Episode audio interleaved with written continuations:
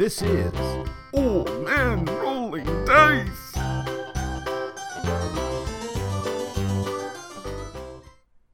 Hey, welcome to Old Man Rolling Dice. I am Jeremy, and with me is my co host Jason. And you can find Old Men Rolling Dice on our Instagram, on our Facebook. Uh, we are now on Spotify. I think we're over on iTunes. Uh, anywhere you get a podcast from, you can probably find us. Uh, we are joined tonight by four women. We're going to talk about women in gaming. Some topics include, uh, uh, you know, gatekeeping, choosing a gender for your character, and then specifically DMing, being a woman and DMing in Dungeons and Dragons or any role playing game, really.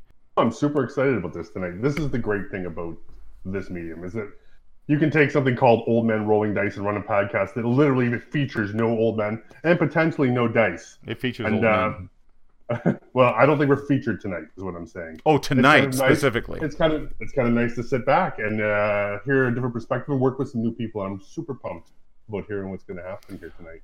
I've gamed with some of these women. We have uh, Bree, we have Angela, we have Heather, we have Colleen, and we're going to be letting them take the the, the main floor. Hopefully, uh, we're Jason and I are going to try to shut up and listen and ask as intelligent questions as we can. You've maybe seen Bree in our Twitch channel. She plays Freya every Sunday night on our Ghosts of Saltmarsh, and she has her own channel on Twitch, twitch.tv Affy the DM, and there's underscores between the words. Am I right? Yep.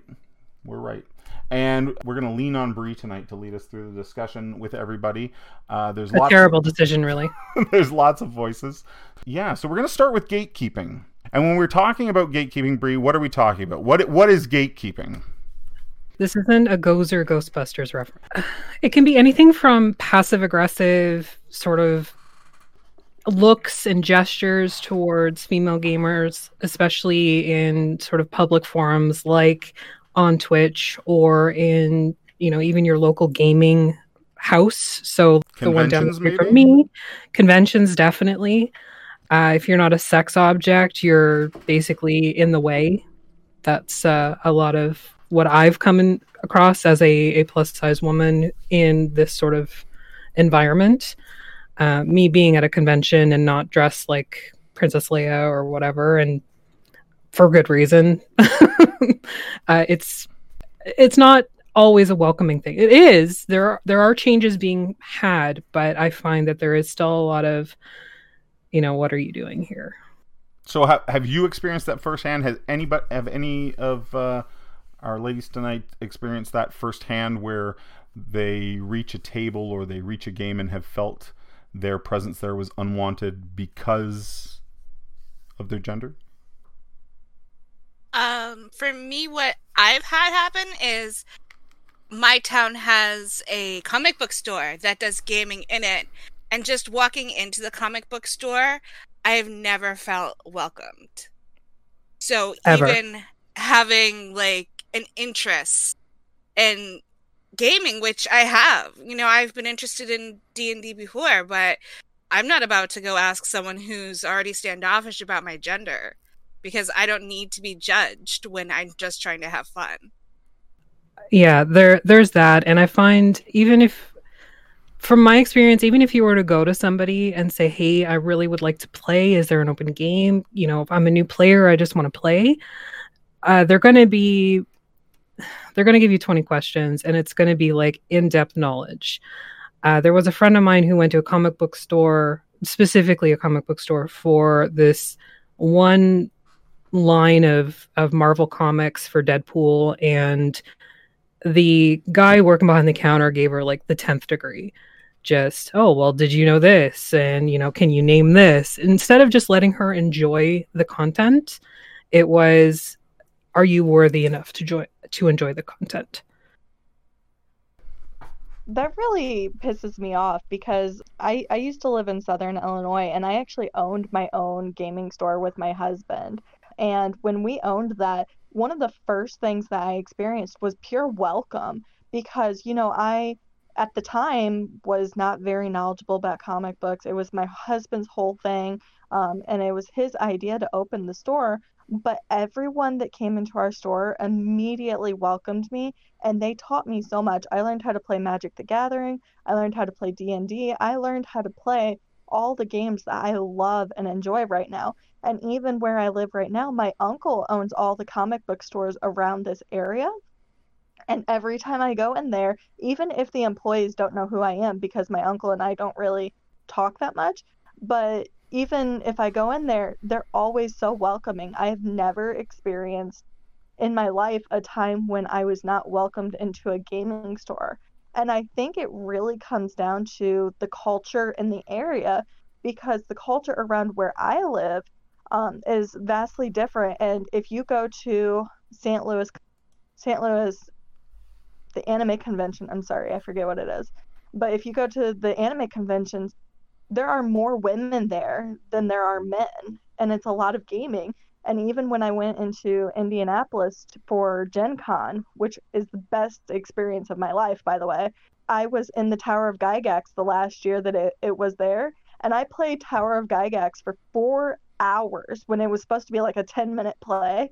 I played for four hours, and the DM just kept entertaining me with just keeping me alive and making sure that I was having fun. At one point, they asked my husband if they wanted the DM to actually kill me so that he could leave and it was just fun.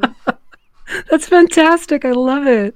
Absolutely. Awesome. That was the, the best experience of my life. And so, one of the reasons why I joined gaming as a woman was because of the acceptance that I felt. And that is the only reason that I'm in the environment that I'm in because all of the people that the culture brought was so much better than the culture of like the jocks, sports, and different things like that. I feel so much more welcome in that culture than I do anything else.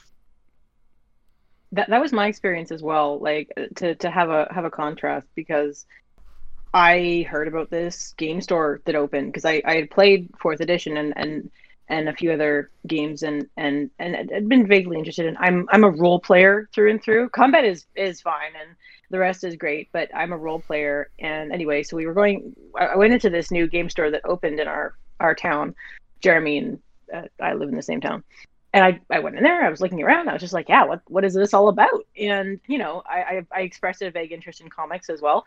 And they had a a, a comic lending library at the time. I, I'm not sure they do now.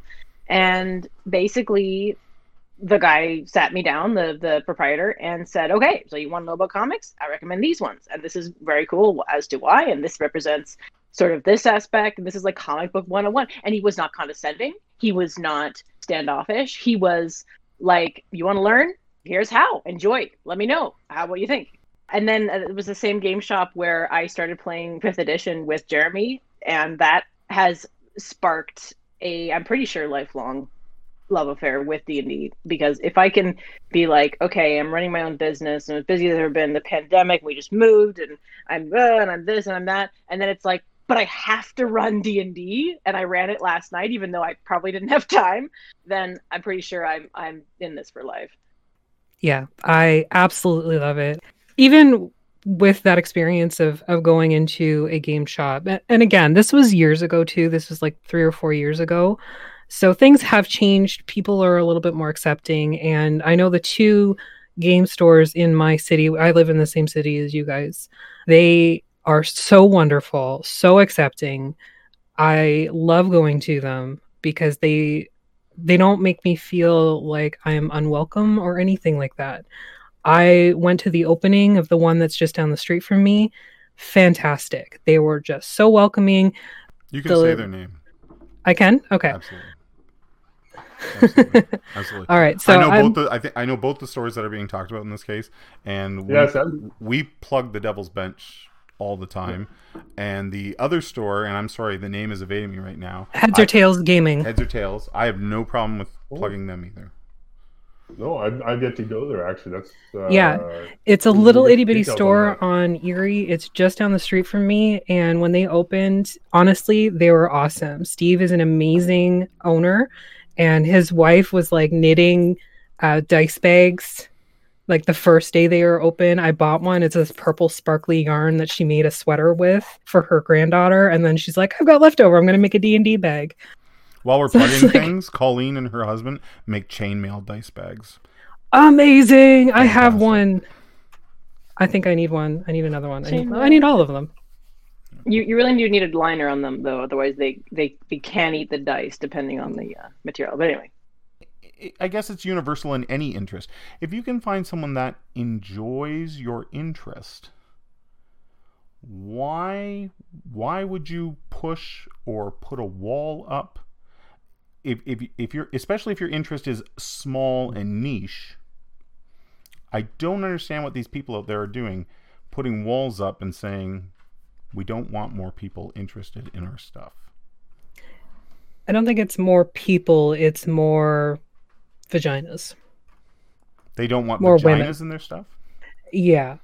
Or Okay, why women, is that, why women is that? Because I associated. find I, I find that the stereotypical man that would have played Dungeons and Dragons over the last 20 30 years he has a problem meeting vagina anyways if I'm if I'm being honest of the people that I played with growing up. So again, I don't understand when a girl comes to the table or expresses interest in the game, hey, I, I'd like to try that. Why would anyone put the brakes on? I do have a theory. I would love to hear the theory. Me I have too. one theory.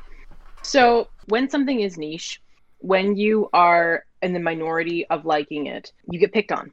And there are people who will pretend to be into that thing that you're into only to gain your trust and then to, you know, carry you, meaning the movie, like pour pig's blood all over you um, for entertainment. So that could be why. It could also be an excuse. I have no idea. I've never actually seen this talked about. This is my theory because I had this experience at a con uh, one time where there were there were these I think they're called con tourists, which sounds kind of pejorative, but it was basically it felt like they were jocks there to observe the freaks, to just entertain themselves by observing us in our natural environment. And so if those people were going to start to try and like warm up to somebody as if that they were like, oh, trying to understand the culture and whatever and, and trying to get into it, that might be a little suspicious in that they were just trying to make themselves friendly in order to make the other people more vulnerable in order to make fun of them. This is my only theory on that. My thing is that we can also find that there's going to be that inability for someone to recognize true interest and be able to socialize that outward. So I might say I'm interested, but they can't readily accept that, not because they don't want to, not because they don't want me in their niche, but because they don't know how to express themselves appropriately on the subject. Can I play devil's advocate for this really quick? Please. Absolutely. So I I agree with the theory, but there's the other side too that a lot of times whenever someone finds that niche, they find it special. And they find that if they bring more people in, that they're going to lose that special element of it. So, for hmm. instance, my D&D group is my husband, myself, my wife, and my best friend. So that's the four of us. And it's been the four of us for two years. And we have never once thought about bringing someone in because it's our game. And it's not that we don't want other people to join, but it's just, it's special to us. Whereas starting the game with the book club that we're doing, where I put myself out there and I uh, said that I was going to DM for six people that I didn't even know. Like I just joined this book Discord in December or November. I didn't know these people, and I put myself out there, and that was because I myself am in a lot of uh, anxiety therapy, and I was putting myself out there to help myself mentally. But if I hadn't done that, it would still just be my group of people. So it's more, I think, that a lot of nerds are afraid of losing that special element of the game. Like a safe place? It's true though. I find when you're role playing with some people and you get to know them, and I, and I've gone through a similar situation recently where I've started gaming with a couple of different groups. It is incredibly intimate. Like you are really taking down some sort of wall and exposing who you are. You, like people get to know you when you're gaming with them. It's it's um it's not the same as sort of other recreational activities. There's there seems to be sort of this um, disconnect with the other people at the table. I mean, you're spend you're choosing to spend time. Some of us don't have a lot of time, so you're choosing to spend this time you have with a group of people. When you're role playing, you're really pouring a lot of your heart and soul into it. I know I myself have a lot of walls when it comes to what barriers I'm comfortable with breaking and not breaking. Like I I understand people being hesitant to go. This is my what I would call my home game. You don't get into my home game without a great deal of screening. I understand people that are like that. Like this is our time with family and close friends and we kick ass playing Dungeons and Dragons. And I'm not going to let anyone in that has the potential to ruin that. But that that's not what that's not Heather's Heather wasn't walking in and saying, I want in on your home campaign that you've been running together with your closest of friends for the last three years. Maybe this is maybe maybe this is the wrong reaction, but listening to Heather's story, I all I can tell you is that makes me angry. And I'm not coming in with a solution. But if that's happening, all I can say that yeah, that makes me angry. Not just that. I have another theory. Oh, No, sorry, ahead, Jason. sorry. Go ahead. I just any I think if anything that builds a community is good for your community, right? I mean, if you're passionate about something, the more people that you get to bump into in everyday life who are passionate about the same thing, it's something you need to be encouraging, right? So can I can I just I know Colleen has something, but I'd really like Heather to have a chance to speak here because Oh, I mean sorry, it makes me angry. I wonder if it makes made you angry, Heather. Uh, I, I also wonder, like you obviously after that experience still took the chance on this this book club D and D group, which we're going to talk about. I'm hoping it didn't like just turn you off of. It obviously didn't turn you off gaming entirely. No, I found a different platform. I do computer gaming, so I have family that does computer gaming, so it was a little easier to get into, but then I found myself like playing Sims 4 and I was like that's fun for like 20 minutes, but I really like social aspects because I like talking, so I'll play like Dead by Daylight or Fall Guys or something on Steam, something that I can have my friends with. And I've built a great community of friends through that. And when I joined the book club, I wasn't really looking for gaming because uh, books. But obviously, when I got the chance, I jumped at it. It was so exciting because I mean, it didn't stop my desire to see what D&D was like. It just curtailed it from looking in that particular place. And I live in such a remote area of Connecticut that there's not many options if I don't know the right people. Well, I'm glad. I'm glad it didn't sour you. I think people can get a lot out of role playing games, and uh, and you've found you know uh, Bree and Angela, who obviously are experienced gamers. I think there are sort of horror stories of people having a similar sort of first encounter like you had, and just go, "Fuck it, I'm done." Like, right? No, I'm the youngest of three girls. It takes a lot more to push me off. That's awesome. Yeah, and by no means what I was saying earlier about having to deal with this gatekeeping. For me personally, even in high school, I was the the goth kid, the one wearing spikes, the one you didn't fuck with because, you know, she sacrificed goats or whatever people You- thought I was doing. You don't need spikes for people to say I'm not fucking with that per- with Bree. I, That's true. I'm pretty badass. I'll, I'll give you that. but you know it them like gatekeeping to me was more like a challenge it was you don't want to play with me that's fine i'm gonna be fucking amazing at it without you so you know now i'm running Do d&d Do you think it's fair to say though that there are people out there, unlike yourself or Heather, that that first initial contact was like, I got better shit to do with my time. Absolutely. I can name five off the top of my head that would be like well if this is how the community is i'm i'm out. I'm not going to waste my time on something that i need to fight to be part of or to like plow my own field in order to participate. Like it, it's not for for a game like especially for a new player saying well it's a game i don't want to be part of it. If this is what it's going to take to do it uh, it's just supposed to be fun then why am i you know upset about it that makes no sense Colleen, you had a you had a comment that we sort of cut you off before. Did you want to make that now? no she rage quit She rage quit. She totally rage quit. I think she just pressed press button. she pressed. Sorry the- about that. That's okay. I, Well- I, I did. I pressed the wrong button. Um, anyway, yeah. So my my other theory was I realized I have experienced internal gatekeeping. I one of my top fandoms is Supernatural, and if any of you spoil the final season for me, I will end you.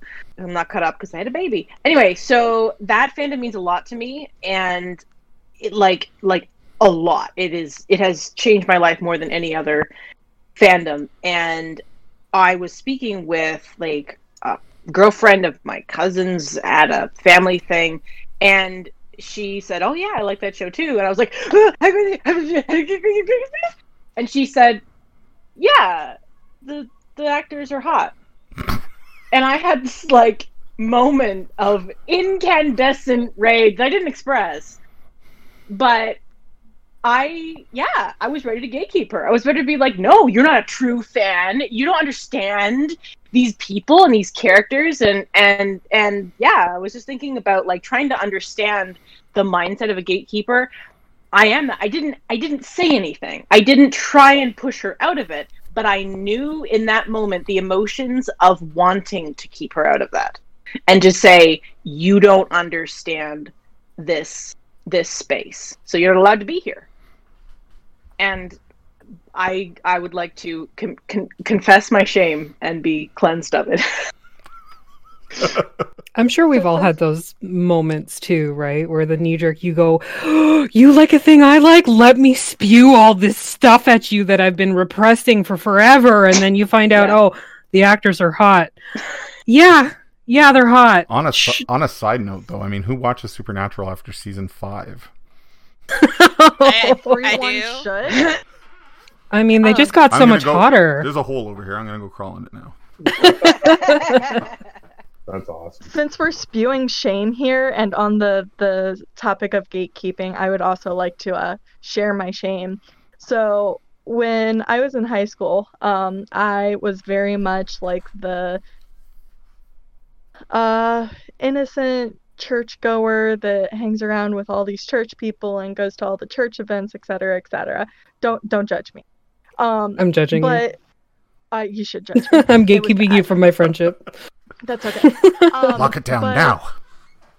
I moved to a different area with who is now my husband.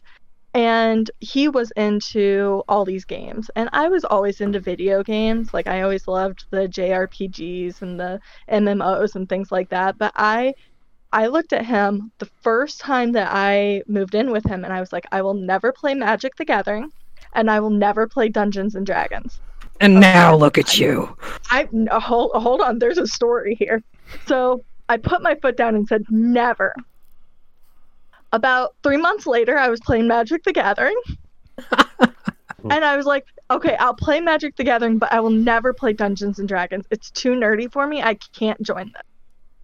And about a year later, I started playing Dungeons and Dragons with him, and he looks to me every beginning of the game now and says, so fancy seeing you here. Like just every time we start a new game, he always laughs, and every time we introduce, every time we Yeah. introduce me to a game, he's like, "Hey, glad you could join us," like that type of thing. Because he always grills me over the fact that I never wanted to play Dungeons and Dragons, and then I just got introduced to the community. So I was kind of externally gatekeeping myself from Dungeons and Dragons, even though I knew nothing about it. I just knew that it was a game for nerdy people that everyone got around and made funny vo- voices and things like that.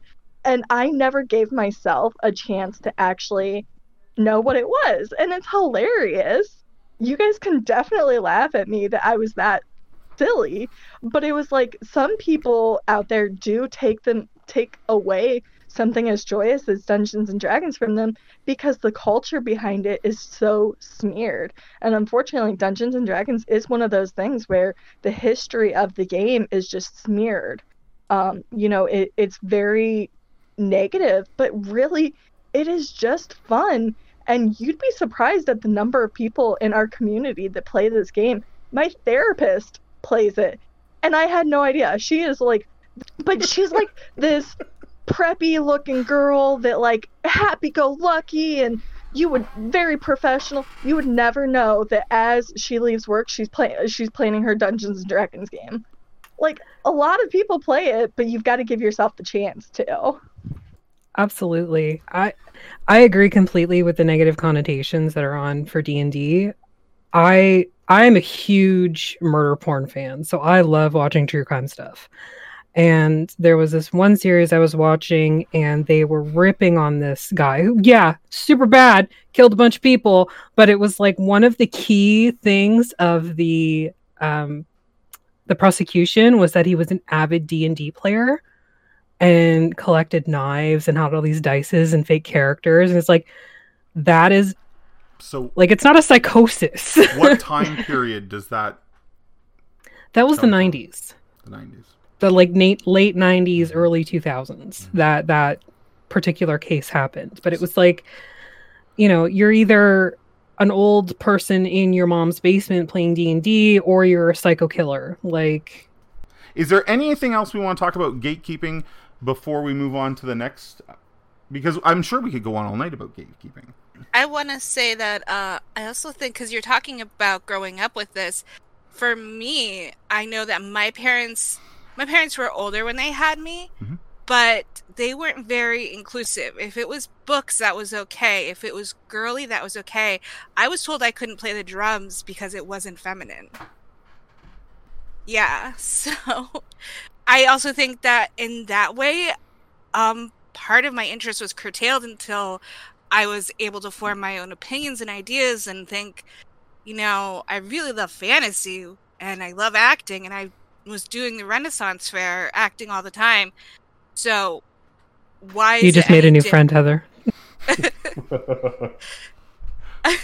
um but I was like, why can't it go further? Why can't it go into my games? And why am I just excluding myself from that because my parents said so way, way long ago? My oldest son is 13. We recently had a friend of his who is a girl. Her parents called me going, My daughter wants to play Dungeons and Dragons. I don't think she should. We That's upsetting. We understand John does. We understand John does. It wasn't it wasn't gender based. They had in this case it was religious concerns and old stigmas of this game. And Mm. satanism their question we're all psychos their question their question was are there demons in the game? So I go there's demons in the game. Does there have to be demons in your daughter's game? Absolutely not. But are there demons in the book she's going to read? They will be referenced on occasion, but there's nothing to like your daughter's Dungeons and Dragons games could be about rabbits saving carrots from the garden from the angry farmer's cat, but I could not get her over that hump of there's demons in the game. Okay, can we move? Can we move? Can we move on to to uh, assigning genders to your characters and this sort of that when guys play, oh colleen's breaking her knuckles man we're good to go she, she's like, let's do this. yeah i'm ready bring, Bree, you- I'll shut up. You do it. Oh, okay. Um, so what I've noticed in games I've DM'd or played in, or even video games where I've been playing with uh, pe- people who identify as male, uh, they sometimes, more often than not, will play a female, a female character, and in D and D specifically, they're usually over sexualized, or if they were to have art done by like get like a an art commission done, it's usually in like some red Sonja chainmail bikini type situation. Whereas I found that women who play women or or people who identify as female playing a female character, they're generally, you know, I'm gonna get run at with minotaur horns or sword. I'm gonna be in full armor. And you know, we had the discussion a couple days ago about the booby bumps, the booby holders on armor, and how sometimes it's, well, yeah, as a large chested woman, I'm going to need the booby bumps, but they're not a necessity in armor typically. Okay, for this topic, I want to ask the other girls in in this conversation one question. Do you want to have a penis? No, usually. Uh, that's a negative for me. Thank you. Okay. Risk. What? And I don't have a yes or no. I don't have a binary answer for that. I would love to pee standing up without the use of a piece of technology. Other than that, no. Emphatically. Okay, so that's I my point, though. menstruation to anything that a penis has to offer. So this is my point though. I do not know a single woman in the world that I have ever talked to, except maybe Heather now, that hasn't said that they would like a penis for convenience sake. I put the whole men going female in games as part of that as well. Because men often have fantasize or uh, fantastical thoughts about women. It just it is a thing. It's nature. And therefore when a man has an opportunity to bring those fantasies to life for himself, he's going to do it. Just like some of the women may play male characters because you want to have that idea of what it's like to be the opposite gender. It doesn't have to be an over sexualization, though a lot of men do take it too far. Don't get me wrong, men do take it too far. But at the same time, there's that curiosity there that we're born with that you want to know. My my two little boys are um, nine and six, and they have not at any point in time um, not shown curiosity about something. We are curious about everything from young ages, and so I believe that it, that comes into adult life of well, what if I'm a female? What I think goes too far is when they do start sexualizing it and start making it a lot worse than it is. It's okay to have the fantasy, but you have to separate fantasy versus reality. And a lot of the people, or not a lot, but uh, a, a group of the people that do this have trouble separating fantasy versus reality. And that's what causes the problem. Word. you cracked your knuckles, and all you're gonna say is "word." I completely agree. I, I wouldn't alter. I wouldn't alter a thing. I think that Before we go any So- further, I would like to add that that whole conversation immediately brought up an image from a Castle Ravenloft game that took place a couple of years ago, and that's all I'm going to say involving my good friend DM Jeremy. Are you talking when I dressed in drag? You were in. And, Oh, I you mean, look fabulous, in, Charlie. Full shaved chest, makeup, the hair. Uh, I enjoyed dressing in drag and DMing behind the screen uh, with a wig on and the whole bit. I had a blast that night. I was there. He seemed very happy. We're maybe a little bit off topic. No, that's okay. This is what totally editing's seeing the cutting floor. So but either way, I do want to to add you. this. I do want to add this part though as well. And Heather, you can, you can justify me in this as well. What woman doesn't sexualize men? We Uh, we do yeah. very similar things to men that men do to women. Now, men do it a little bit more openly because it's socially accepted more. But in our in our Discord book channel, there's an 18 plus channel where we literally just post hack, half naked men. Or And all women, naked and- men And women. Or- and Let's- women. Let's be honest here. We have a hottie hour where we spend an entire hour spreading gifts and pictures of men and women in various states of undress. You just blew his mind. Look, book club is not what I thought it was at all. I'm like, We we've evolved it. wh- But, Yeah. But when my significant other says she's going to book club, I'm gonna have a couple of questions. I'll be like, hey, like, hey, stay focused, okay? But this here's an interesting here's- an interesting note is that if you if guys had a book club, and there was a place to post those images, and there would be no men. Well, to be fair, we do have men in our group. Oh, It's okay, not fair. just a women's group. Fair enough. Straight men. Fair enough. okay, I and- didn't know that. Sorry. Yeah, no, um people join and it's Discord so you can hide yourself away. And if people choose to express who they are, really, that's great. And if not, but we've had uh, one girl who told us that while she was home over the holidays, she really appreciated us having Hottie Hour because she was queer and she hadn't told her family yet. So she felt like she could be herself. But which I know is off with that- topic. No, but that's a we- valid. That's that is. I'm wondering if that has ever been the case of why someone plays a character of the opposite gender. Is that it's just a comfort level for them that they can't express in the real world. So here's a fantasy environment where you can. Absolutely. Yeah. There's no judgment whatsoever. I- It's for me, it's more the the over sexualization of the opposite gender. Like in our in our book club game, uh, Heather plays Sinfall, which is a male human, and it's not an over sexualization by any means. He's nice to look at, and there are jokes about how he's like, you know, the one guy in this harem of females, but it's not a well, everybody's trying to fuck him, and he's not trying to fuck everybody else. Then this is a question for Heather. Why make the male character? Uh, well, I made the male character because we had an all-girl group going, and I figured everyone was going to pick a female character, and they're going to probably be a Fae character.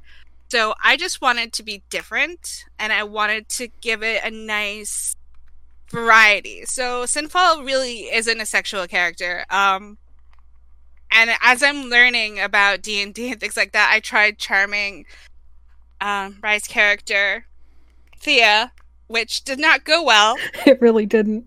It really didn't. She threatened his penis. It was unfortunate, but he's he's more there for comedy than he is for his gender. It's it was done for that purpose alone.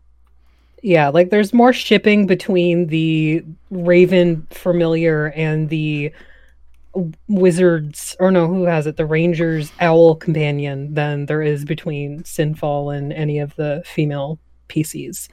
Like, I know I hate that owl. It is the worst thing that has ever been introduced to a game. It's then let awful. Thea eat it for dinner. Go no, no, the mimic is the worst thing that happened to that game. Now I'm so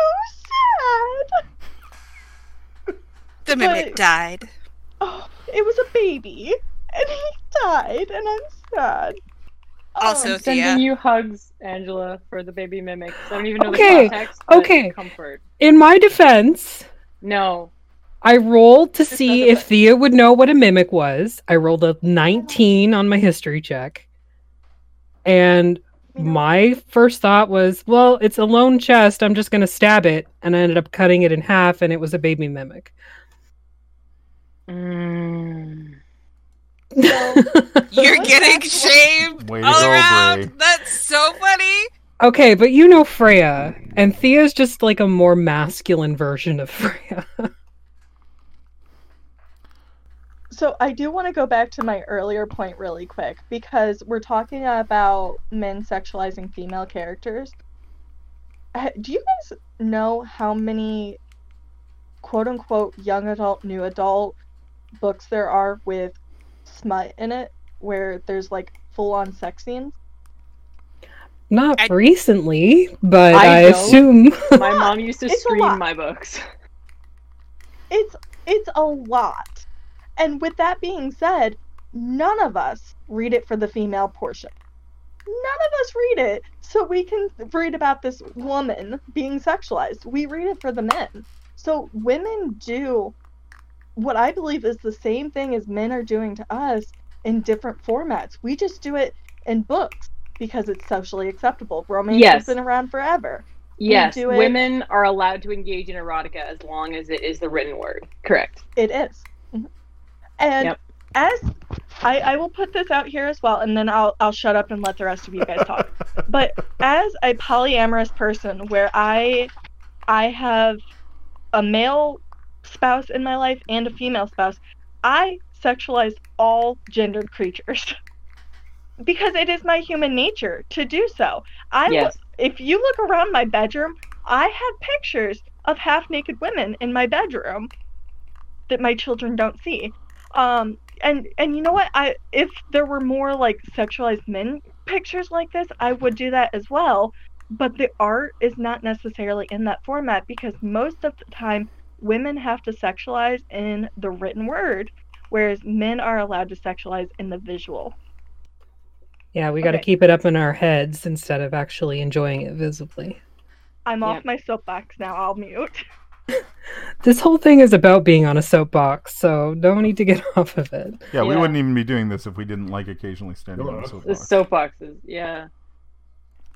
I think I think there's a big difference between sexualization and objectification, Yes, I would agree. right? Okay, So, like, I want you to explain that for me. okay. here, Not I'll because I'm that. stupid. I just want to. I just want anybody listening. We're we're gonna try to help some men gamers out there that are playing women in their games. Okay, so I usually prefer to actually pull up the uh, word definition. So somebody who has a type keyboard in front of them, could you do that? But I'm off the top of my head. My feeling on that is, you are sexually attractive to me. That is a fact that uh, that we can't both agree on because you don't know my experience. But we, but I have that experience. I find Jensen Ackles attractive. I find oh heckin what's her name from thingy uh deadpool's girlfriend i her name is incredibly hard for me to remember i don't know why that is Oh, I know who you're talking about from Firefly. yes exactly i, I know better from firefly um anyway so her i find both these people attractive um and and and um oh, i know actors names the the the um the the, the bald person from doctor strange anyway Oh, yeah. Oh, Yeah. um, yeah Totally spacing on the name. Can I Uh, just like I- Tilda Swanson. Yes, Tilda Yes, Swanson. her. I'm gonna tell who's you something. If this amazing. a conversation with guys, no one would be like, "Ah, I know who you're talking about." There is some there is some telepathy going on here. Like Colleen is e- Colleen secret. is really emoting on the screen, and everybody's like, "I know exactly who she's talking about," except for you and I, Jay. Just going I'm from a quick Google with the difference. search. okay the the difference between sexualization and objectification is basically honing in on one portion. So Mm. objectifying would be, hey, she's got nice tits. Hey, that's a nice ass. Hey, I want to fuck her in the pussy. Whereas sexualization is like, that is a nice thing. I would like to have that against me. Please and thank you. Oh, that is a very hard line to draw. Because It is, but men that just like can't speak well speak aren't going to say, "I would like t- I would like that body against me." No, th- that's not how they talk. that is not our problem Jerry. Yeah, it's not fair, our problem. Fair, it's not okay. And right? you know, the And it doesn't go objectification. yeah. Sorry, sorry, go ahead, Colleen. I- well, I- I- that is a problem. It's not our problem. That's the thing. It is a societal problem, but it is not the problem of the objectified. Okay, Uh, that's it's not fair though. I mean, when we have Hottie Hour, like Henry Cavill comes up a lot with his Yeah, shirt but- off. You're you're thinking Henry Cavill and oh he's got a nice body, but for me personally, for me personally, when I think of Henry Cavill, I think you know he looks really nice, but also he's a huge fucking nerd. He puts pictures up on his Instagram of Warhammer, and he did like this whole video on building a computer, and like I would fuck him like a screen door in a hurricane.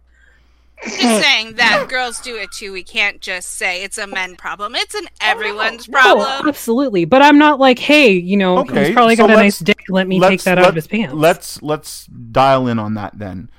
At the D and D table, though, have you witnessed?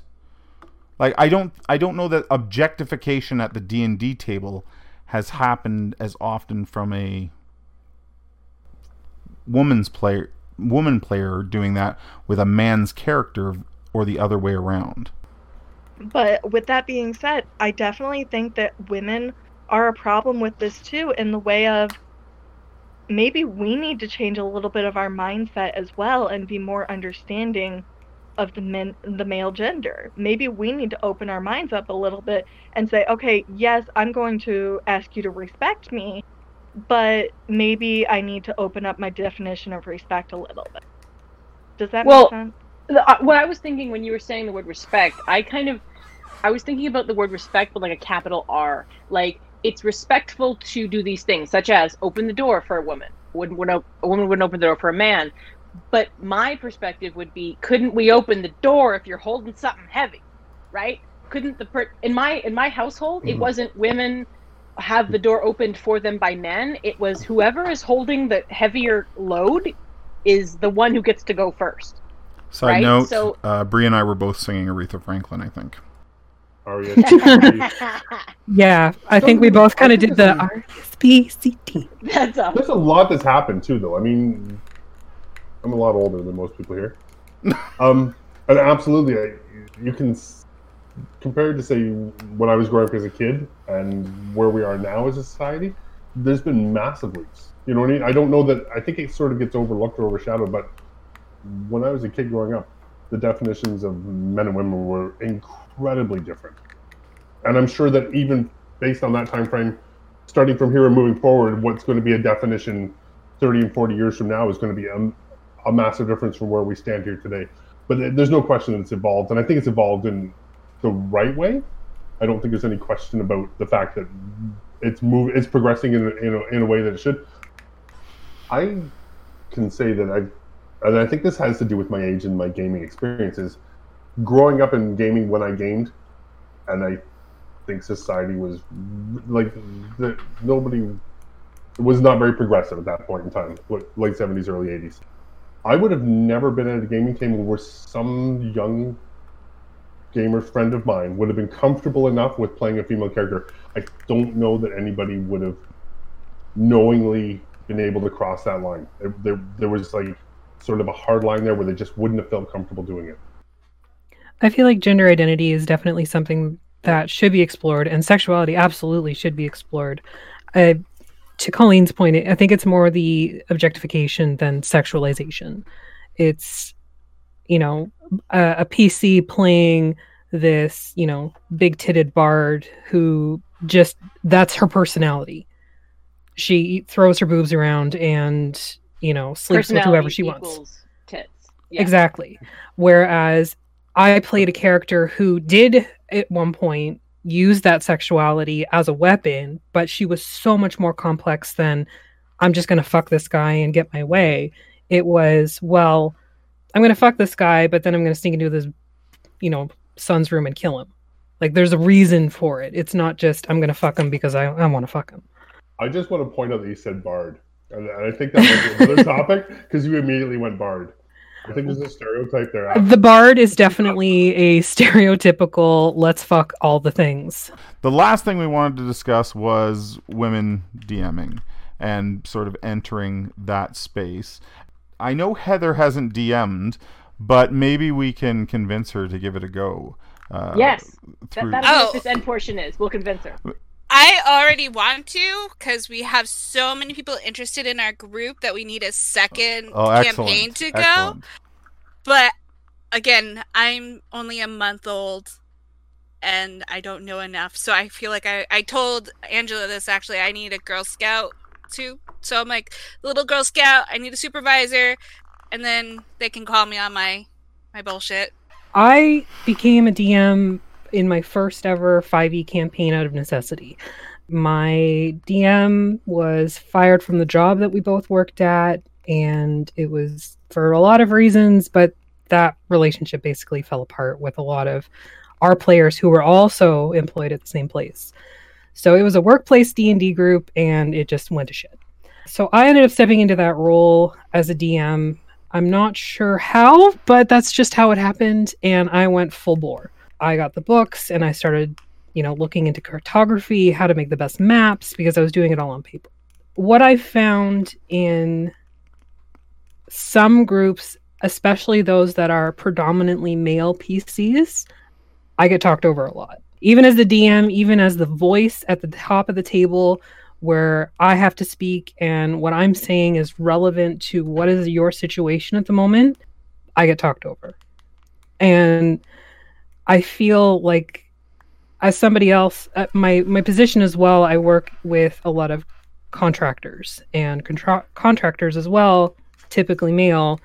I get talked over by them a lot. So I see a lot of comparisons between well they're not listening to me because they don't think i have a voice that i that needs to be heard i could be telling them code issues and they just don't they don't want to hear it so they just talk over me instead but if it were to be one of my male counterparts that were to say the same thing, oh yeah, that's a great idea. Let's do that. So that's sort of where I wanted this discussion to go. Obviously, everybody's situation is different. Like Colleen, we all know that her uh, family life and you know growing up with men is very much different from how I've grown up. How sorry, Angela and Heather have grown up. Like it's all different. I just wanted to get a perspective on if other female DMs have had this issue where you talk and nobody listens. Totally. Putting it out there, I've I've DM'd both all male groups and all female groups at this point. I will I will say straightforward that the all female group talks over me more than my all male group did. And that's more because everyone has fun and women are very definitely chatty. And and you guys can't see me because we we don't do video, we just do audio. So there's definitely that problem. I I will also say that again, I got into DMing because of social anxiety, which hopefully us talking here, you guys can't tell. My social anxiety is to the point where I stay in my house under my bed a lot of times. So it, it's very stressful. And DMing is one of those things that got me so far out of that bubble that I finally feel comfortable talking to people. And so I will say in a workplace environment as well, again, women will talk over a lot faster than men will.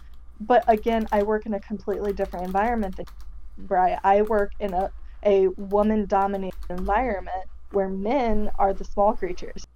I get what you're saying completely. I think it's it's not so much the being talked over, it's being heard is more what I mean. So I could say, you know, maybe it's not a good idea to do this or insinuate this as a D as a DM like maybe you should come back in the morning in character and stating this a couple times and it's not listened to. Whereas if a even a male player were to reiterate it, even if they were playing a female character, it would be regarded generally as something that would be heard and understood. Like, this is a big hint from your DM. Maybe you should listen to it instead of just doing whatever the fuck you want to do and almost wiping the party.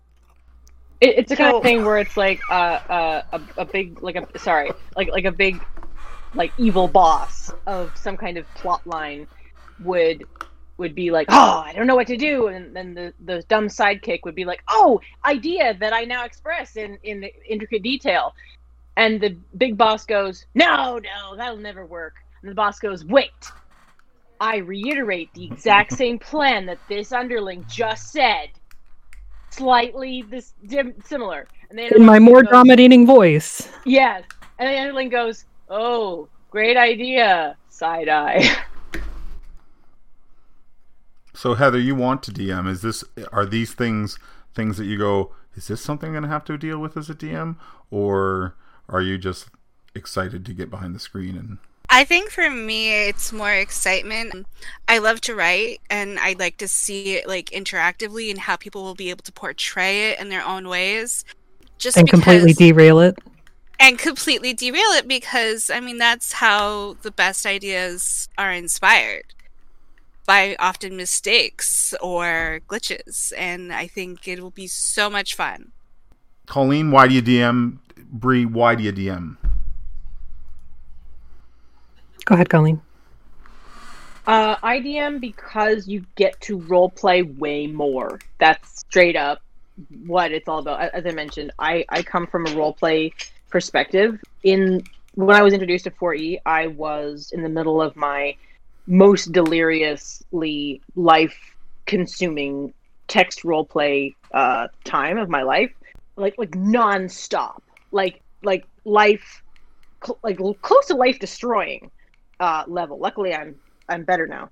Anyway, so I I, I love the role play. It and also DMing gives me the same energy as when I used to direct for theater. Um, I, I directed my own plays, and that's a bit of a similar thing. Directing your own plays is more like DMing, especially if you homebrew everything, than directing Shakespeare or something, right? It, it's it's your it's yourself, it's it's your soul that you are laying bare, that you are that you are you know creating and and and and uh, and sculpting.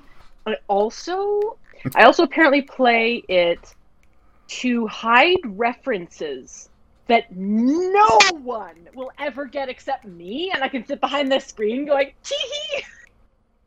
Dee, that was Dean. Ha ha. Well, no, it's Uh-huh. but anyway, Dean is obvious. Cut you. You would never know if it. You, you, you I mean, you would you would know it every time if it was Dean. That would be obvious. It has to be something really obscure. Like, really? Okay, fine. Like I, I, all of my NPCs who are like legit like set pieces, all of them have images of actual real people who I know who they are, and in my head they have specific like, yeah.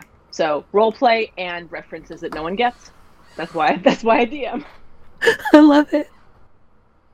Uh, for me, it's definitely the role play aspect. I have been a role player since I was 12, which is a long time ago in a land far away. And, you know, Heather, I've role played with uh, on text for eons, you know, and then Dungeons and Dragons was a thing that I was introduced to. And it's like, hey, I can do this at a table with real people instead of some person I've never met in Connecticut. Not that you're not special to me, Heather. You're special. I, I, I feel it deep down. I love you. Yes. But and then I became a DM, and it's like, you know, uh, reading the modules, and it's like this is a really fucking amazing story. I want to tell it. I want my friends to be involved in it. I want my friends to be the main characters in this amazing, you know, saga of, you know, the the quest to kill Tiamat or you know the curse of Strahd. Like I love being able to tell that story, and I will tell pretty much all of my new parties I'm going to be nice to you to level five because I'm here to tell you the story, not try to kill you. So at level five, your survivability tends to go up a little bit because then you get all the fun spells, and you know you have your your college or your background or whatever. And at level five, it gets a little harder, obviously. But I'm still there to tell the story above anything else. Angela, why are you a DM?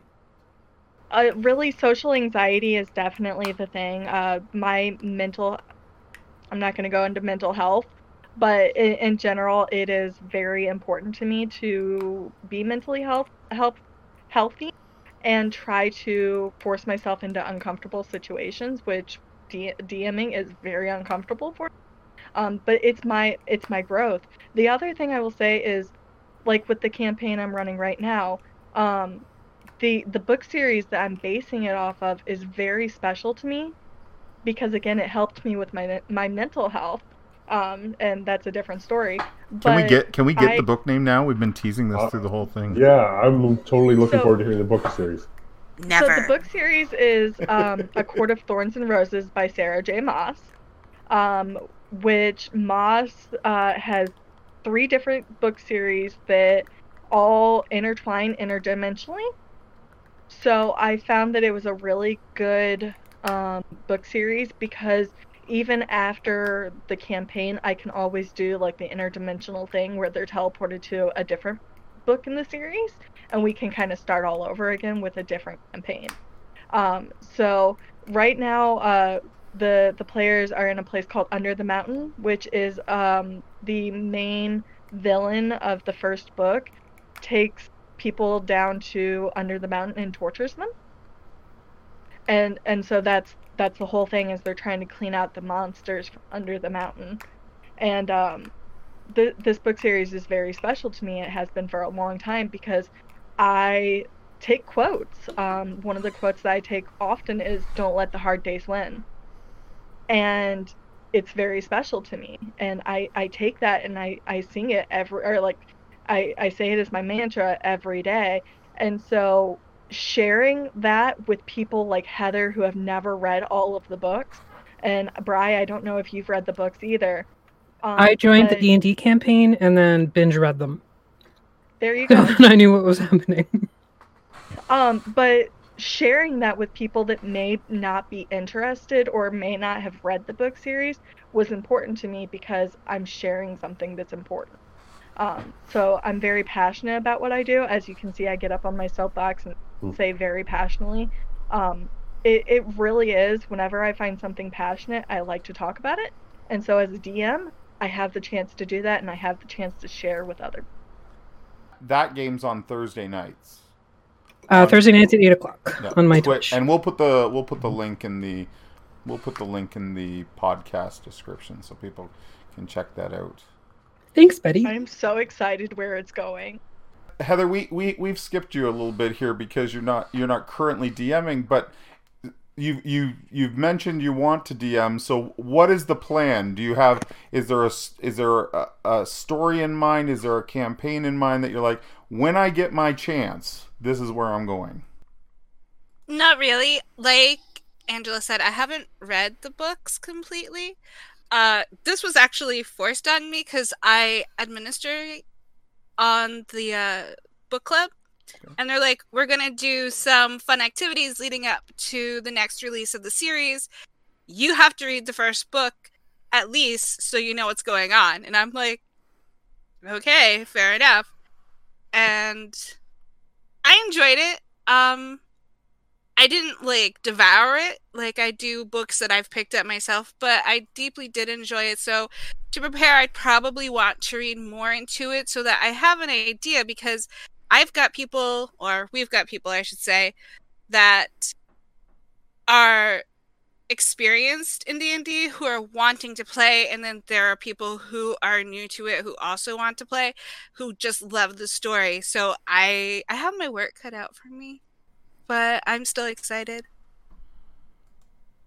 The excitement's good. It's always good to go into a game and like it's not good to go into a game and not be excited. To be like somebody needs to DM. How about we go with something like this? Is there one or two things that anybody's taken from each person who's taken from this tonight? Like, is there something you know after this conversation? Here's one or two things that maybe I wasn't thinking about, or sort of reaffirmed something that I was that was sort of always in the back of my head. For me, it would be the verbiage I'm using. So, sexualizing a character and objectifying, for example. I went into this thinking that sexualization of something would be more in the vein of, oh, you know, little bikini and big tits and, you know, big ass or whatever. But it's definitely, that's more objectification. And that's sort of what I was aiming for with the discussion. So I'm glad that that's something that we discussed. Yeah, I, I've really enjoyed this sort of forum we've had. It's been a lot of fun. I, I agree with that. This has been a lot of fun. I, I always have fun on Jeremy's podcast. I, I I didn't realize that I gay kept, and I I I I don't I don't enjoy the emotional experience of realizing things like that about myself. But I also but I do enjoy the experience of becoming a better person for having realized that. Yeah. Didn't realize exactly even thinking now how therapeutic it is. There's there's a number of levels here where I think it can really be a really great sort of growing slash healing tool, sort of just providing an outlet um, for people. That's my first point. Second point is I didn't realize there was something called Hottie Hour, and I definitely, I definitely think there needs to be Hottie Hour from now on in my own campaigns because I'm telling you, I, we were missing out on. These girls are on to something because we're old men and we weren't doing Hottie Hour. Are you kidding me? I want to see a picture of Lynda Carter and Aaron Gray next week when we you, game. you are obsessed with Lynda Carter. I do have a. She was Wonder Woman. She's hot. She had an invisible jet, for Christ's sakes. An invisible damn jet. Did you see her cameo in the second movie? Yes. I have not seen the second movie yet. Oh no. Shame. I carry a lot of shame. I carry it well. I'm like a Sherpa for shame. A Sherpa for shame. Just load it on my back. I'll carry Shame. Sherpa. That's my next character. The shame I system. think for me, one of the things that I'm taking away from this is that um there's definitely people I can fall back on if I ever need help with uh DMing. It's not just a, a solo career. And God no. and not to take it too bad if if they fall off the wagon of my story. You can't please everybody. I No, you can't. And fuck One them thing if you can't say take a joke. So, one thing I uh, realized is my experience is vastly different. So, my opinions are based off of personal experience. And I think I definitely need to broaden my horizons more and talk to wonderful people like you to be able to broaden my horizons and gain more experience. My second one is I did not know Heather role played like via text, and she's been holding out on me, and I'm mad at her. Oh, I'm sorry. I added you, Heather Heather. Heather has 35 years of mystery, okay? Heather, Let's just leave it at that. Heather, you and I talk daily, and you've never brought this fa- fact up, and I'm upset with you. Just, Well- just putting it out there. I'm I'm sorry. I added you. I'm sorry. You ruined the mystery, Bree.